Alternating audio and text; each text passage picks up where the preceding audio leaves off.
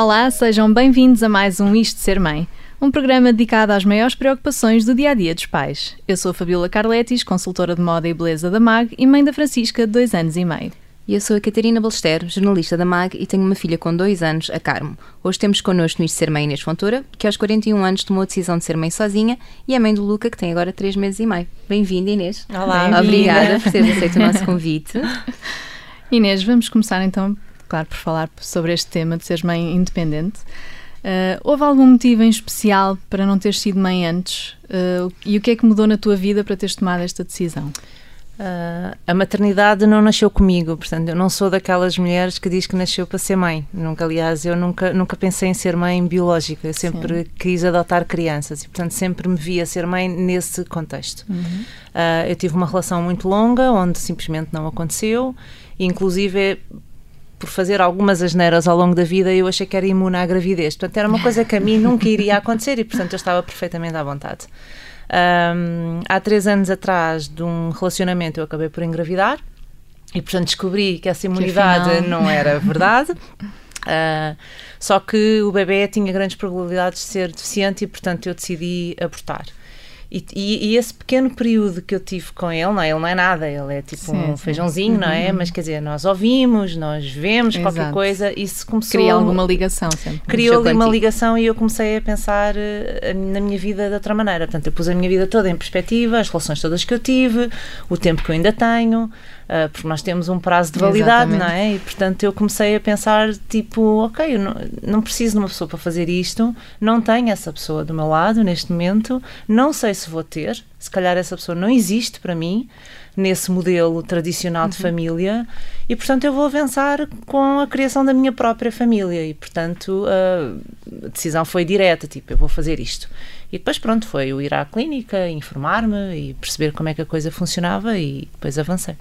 Fala-nos um bocadinho desse processo. Passaste por tratamentos, tiveste de escolher o dador de esperma, como é que esse processo todo se passa? É um processo longo para começar? Não, é um processo muito curto se tiver a sorte de ser à primeira, como foi o meu caso, não é? Porque o processo dura um período menstrual, portanto são 28 dias.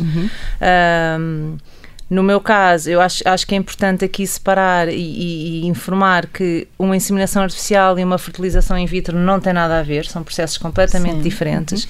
E eu abro este parênteses porque quando eu partilhei a minha história, muitas mulheres que me enviaram mensagens e contaram as histórias de vida delas achavam que eu tinha feito uma FIV, uma fertilização in vitro. São coisas completamente diferentes. Uma inseminação é exatamente isso. Inseminam-te com o esperma de um dador e já está. E, portanto, o processo natural é feito, a magia acontece, é a mãe natureza. Não há tratamentos de fertilidade de tudo? Há um tratamento de pré-inseminação, portanto, que é parecido com o tratamento de quem faz uma fertilização in vitro, que são as injeções hormonais e, portanto, isto é tudo uma manipulação, não é? Portanto, num período normal os óvulos crescem de uma determinada maneira, pode sair 1, 2, 3, 4 e podem ser fecundados ou não. Numa inseminação nós somos manipuladas hormonalmente para que eles cresçam, para que eles tenham o tamanho que é suposto ter, e a própria ovulação é estimulada, portanto, eles sabem que a ovulação vai acontecer naqueles dias porque... Tudo muito planeado, não é? Exatamente, pronto, portanto, por isso é que a taxa de sucesso é alta, porque de facto nós somos seguidas à pinça, não é? De 3 em 3 dias vamos fazer ecografias para ver como é que está, se estão a crescer bem, se não estão, se é preciso aumentar a dose das injeções, se não é, como é que está a parede do endométrio. Portanto, nós somos vistas à lupa, não é? Para que o seguimento seja mesmo preciso. Relativamente à escolha do dador, não podemos escolher. Pelo menos nesta clínica onde eu fiz, não pude escolher, eu tentei. Não pode escolher características, sim, que se podia, não é? Não, eu tive que preencher uma folha com as minhas características físicas, tanto cor de cabelo, cor de olhos, cor de pele, raça e não sei o quê. E depois eles escolhem um dador muito parecido comigo. E na altura eu quis escolher a raça do dador, não me deixaram. E eu perguntei porquê, porque achei altamente discriminatório não poder ter um filho de outra raça. E também não é a ideia que se tem, não é? Eu e a Fabíola acho que pensávamos de forma diferente. Bom, nos Estados Unidos há um catálogo. Exato, eu não sei porque achava que era assim. É o que chega.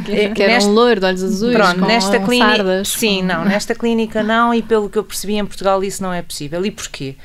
A explicação que me deram foi: quando somos mães independentes nós já estamos a privar esta criança de metade de uma família, não é?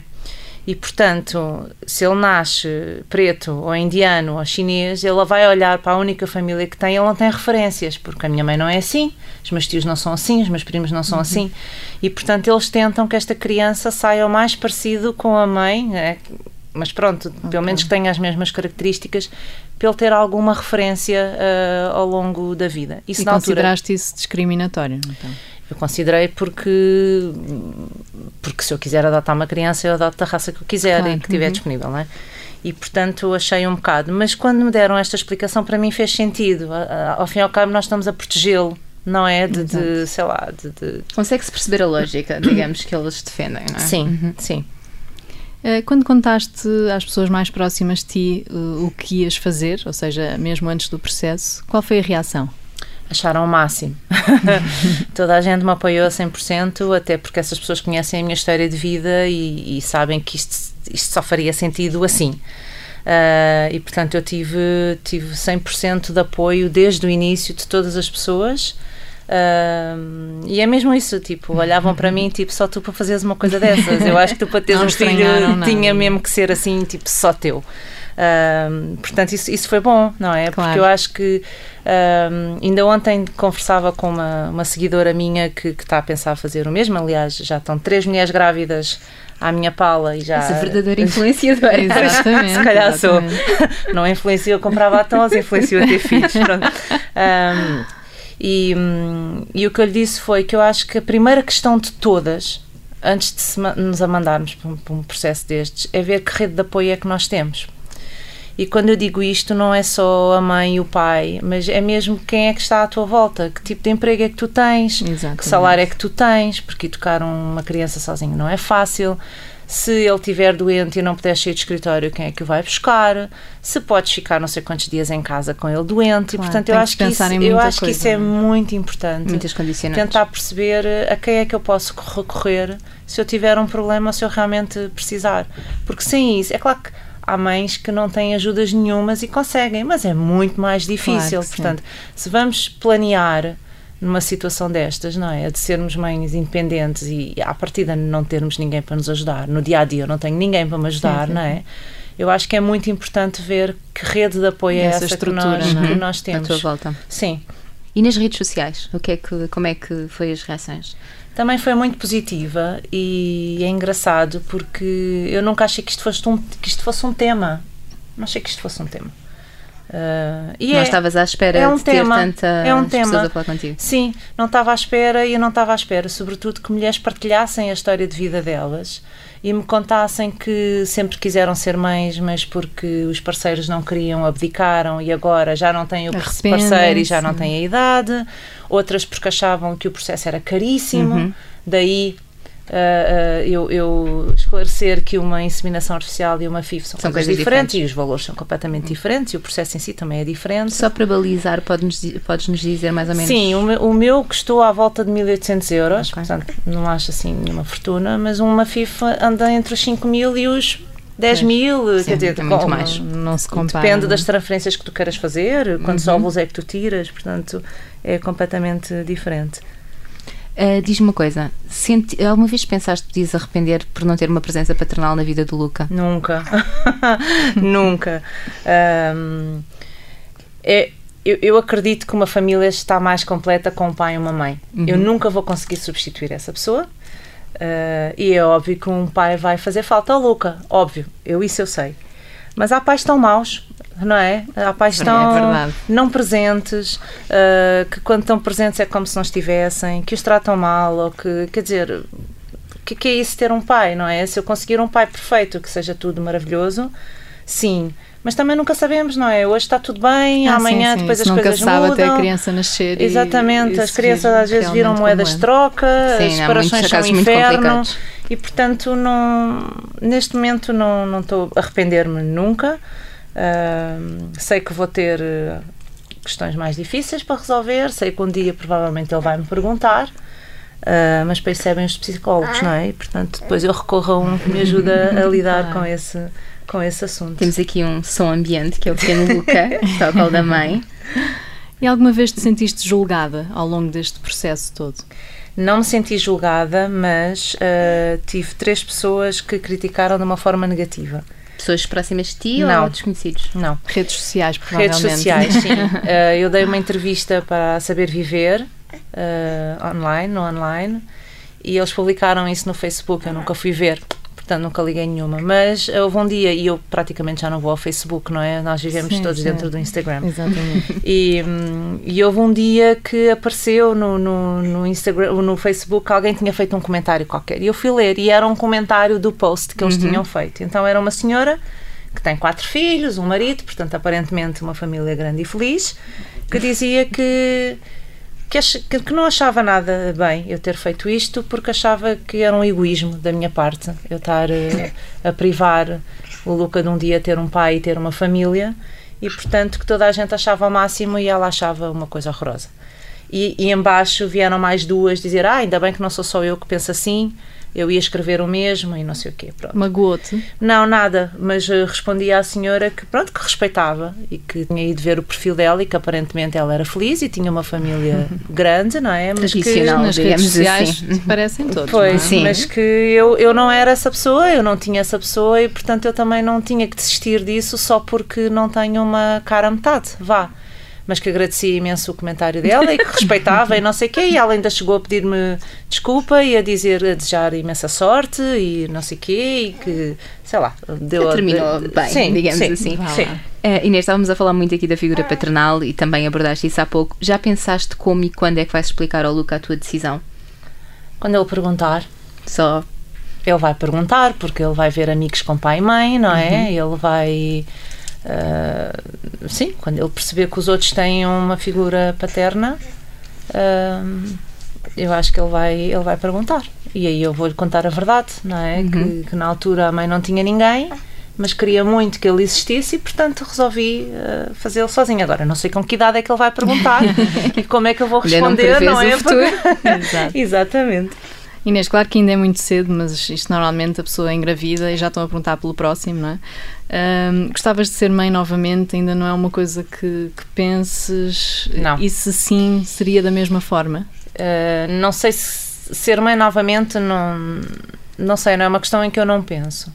Mas sozinha eu não consigo ter 2 crianças. Financeiramente eu não consigo ter 2 crianças. E, portanto, eu vou tentar dar o melhor ao Luca. Claro. E se a minha vida mudar, depois logo se vê. Mas eu também não tenho muito mais tempo. Portanto, quer dizer... Prazabilidade, falávamos há pouco. Exatamente. Eu não vou parar no tempo, não é? À espera que isso aconteça. E congelar óvulos para mim também está fora de questão. Portanto, se for só o Luca, é só o Luca. Se calhar arranjo uma família... já composta e, portanto, são irmãos emprestados, não é? Mas pronto, este é suficiente para já. Quais foram ou ainda são os teus maiores receios enquanto mãe independente? O meu maior receio é que eu não lhe consiga dar em alguma fase da minha vida o básico, não é? Sei lá, vamos supor que amanhã eu fico desempregada por alguma razão. Como é que isso se faz, não é? Quais são as prioridades, do que é que eu vou ter que abdicar? Preocupo-me em dar-lhe o melhor possível, não é? Que ele tenha uma educação feliz e completa, mas essa é a minha grande preocupação. Não acho que esteja em risco neste momento, mas quer dizer, as pessoas perdem os empregos da noite para o dia, passam de bestiais a bestas também da noite para o dia. E essa é a minha grande preocupação. É óbvio que eu tenho pais, mas eu não tive um filho sozinha a contar com a ajuda dos pais, não é? Claro, então eu só conto comigo. E essa é a minha grande preocupação, é que algum dia a minha vida mude, não é? E pronto, e as mudanças todas que nós vamos ter que fazer. Ia-te perguntar exatamente sobre a tua vida profissional, que é bastante ativa, enquanto responsável de comunicação e relações públicas da Sephora. Achas que o facto de o Luca não ter pai pode ter algum lado menos positivo neste sentido? Ou seja, é tudo concentrado em ti, como falavas há pouco, a pessoa tem que pensar nisso, ou seja, se ficar doente, quando a escola está fechada, ou seja, tudo fica focado em ti. Isso é uma coisa menos positiva? Acho que a gente vira-se, não é? Eu acho que, assim, a Sephora é uma empresa de mulheres. Estás num ambiente propício. Maioritariamente mulheres. Sim. Mais compreensivas. Todas elas tiveram os filhos todos lá. Portanto, eu acho que por parte da empresa, eu acho que há essa preocupação. Agora eu vou ter que gerir a minha vida de outra maneira, não é? E lá está, a rede de apoios aqui é muito importante, porque a minha mãe se calhar vai poder ir buscar à escola, ou quando a escola estiver fechada fica com ele, ou não sei, mas isso não me preocupa muito, sinceramente, até porque eu ainda não comecei a trabalhar, portanto eu ainda não sei o que é ter um filho e trabalhar ao mesmo tempo. Ainda que eu esteja a pensar fazer o horário reduzido, eu não sei o que isso é.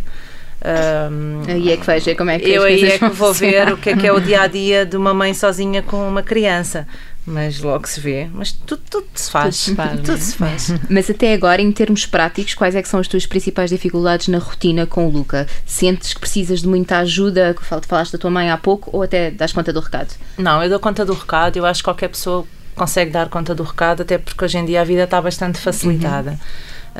A minha mãe tem sido maravilhosa, portanto tem-me ajudado imenso com coisas práticas, os supermercados, as farmácias, e isso de facto é uma ajuda incrível, principalmente no início. O início é muito duro, portanto o primeiro mês é duríssimo, porque não sabemos o que é, não os conhecemos, eles não nos conhecem, temos que nos adaptar, de repente nós passamos para o último plano, eu não lidei nada bem com isso, porque eu sou muito independente, e de repente não consegui tomar banho, ou almoçar às 5 da tarde, ou às vezes nem lavar os dentes, eu ficava maluca. Mas pronto, isso já passou. E o Luca é muito bonzinho, portanto eu não tenho muitos problemas com ele. Obviamente que ele está sempre em primeiro lugar e há muita coisa que eu não consigo fazer, ou que eu vou começar a fazer e ele troca mais voltas. Claro, mas não, tem sido bastante fácil até agora. É um miúdo que me deixa dormir à noite, eu acho que isso é importantíssimo. Não, é muito importante. Todas as mães falam da privação de sono, eu não sei o que é isso, e de facto ele é, pronto, eu não sei, foi quase encomendado, eu acho. E Inês, o que é que te surpreendeu mais até agora nesta experiência da maternidade? Isto é tudo uma descoberta, não é? Eu acho que por mais que as nossas amigas falem ou que assistas em primeira fila o crescer dos outros, cada bebê é um bebê, não é? E cada mãe é uma mãe. Há mães mais complicadas, há mães mais descomplicadas. Eu sou muito prática, eu sou muito descontraída. Tenho um pediatra espetacular também, que é super modernaço e, portanto, deixa-me fazer tudo e mais alguma coisa, não me limita à vida. Por isso não sei. Ainda não sentiste muitas dificuldades? Não. Ainda bem. Inês, vamos desafiar-te a responder a uma série de questões rápidas, de forma espontânea, na nossa rubrica Vou Contar Até 3, antes do Luca... Luca, agora tens mesmo que ficar quietinho. Amamentação ou leite de fórmula? Leite de fórmula. Quando é que estás a pensar mudar o Luca para o quarto dele? Aos 7-8 meses. E Xuxa? Tens uma data para lhe tirar a Xuxa? Não, nem pensei nisso. Agora é ótimo. E fraldas? Tens alguma referência também de validade? Não sei nada disso. Sei lá, é quando eles começam a fazer xixi sozinhos, não é? Tipo 2-3 anos, não sei. Não, está bem. Já saíste a algum sítio por causa de uma birra? Já, da Zara e de um supermercado. Mas lá está, são tão poucos, não é? Que tu sabes especificamente. Da Zara foi horrível, porque eu estava doida para fazer compras e não consegui. Baby wearing, aqueles acessórios para carregar os bebés. Tenho um marsúpio que me deram, mas uso pouco, porque eu acho aquilo horrível, porque eles estão apertados contra nós e dizem que é ótimo, que eles sentem a batida do coração e não sei o que, eu acho isso tudo uma treta, não acredito em nada disso. E eu acho que nesta altura do calor, eles morrem de calor e eu também, portanto... Não é prático, então? É prático, mas tu não te adaptaste, podemos dizer assim. Sim. Grupos de mães no Facebook, ajuda ou entre de críticas? Olha, eu estou num das mães da Amiga de Roma, acho bastante útil para algumas coisas assim pontuais, mas acho que está ali muito da mulher que não tem nada para fazer e passam ali o dia a levantar questões assim um bocado idiotas, mas sim, estou nesse grupo. Inês Fontoura, mãe do Luca, que é um amor, de 3 meses bem. E meio, portou-se lindamente. Muito obrigada por ter juntado a nós no Isto de Ser Mãe. Obrigada eu. Gostámos muito. Muito obrigada eu. Olha. Também agradeço, não é? Podem voltar a ouvir o programa ao final do dia em observador.pt ou em mag.pt. Eu e a Catarina estamos de volta no próximo sábado às 10:30 com um novo tema e um novo convidado. Até lá, queremos saber o que acharam da missão desta semana com a Inês. Comentem nas nossas redes sociais ou enviem-nos um e-mail para istodesermãe@observador.pt. Eu e a Fabíola voltamos para a semana sem o Luca, com muita pena nossa, porque agora queríamos tê-lo sempre aqui. Um bom resto de fim de semana.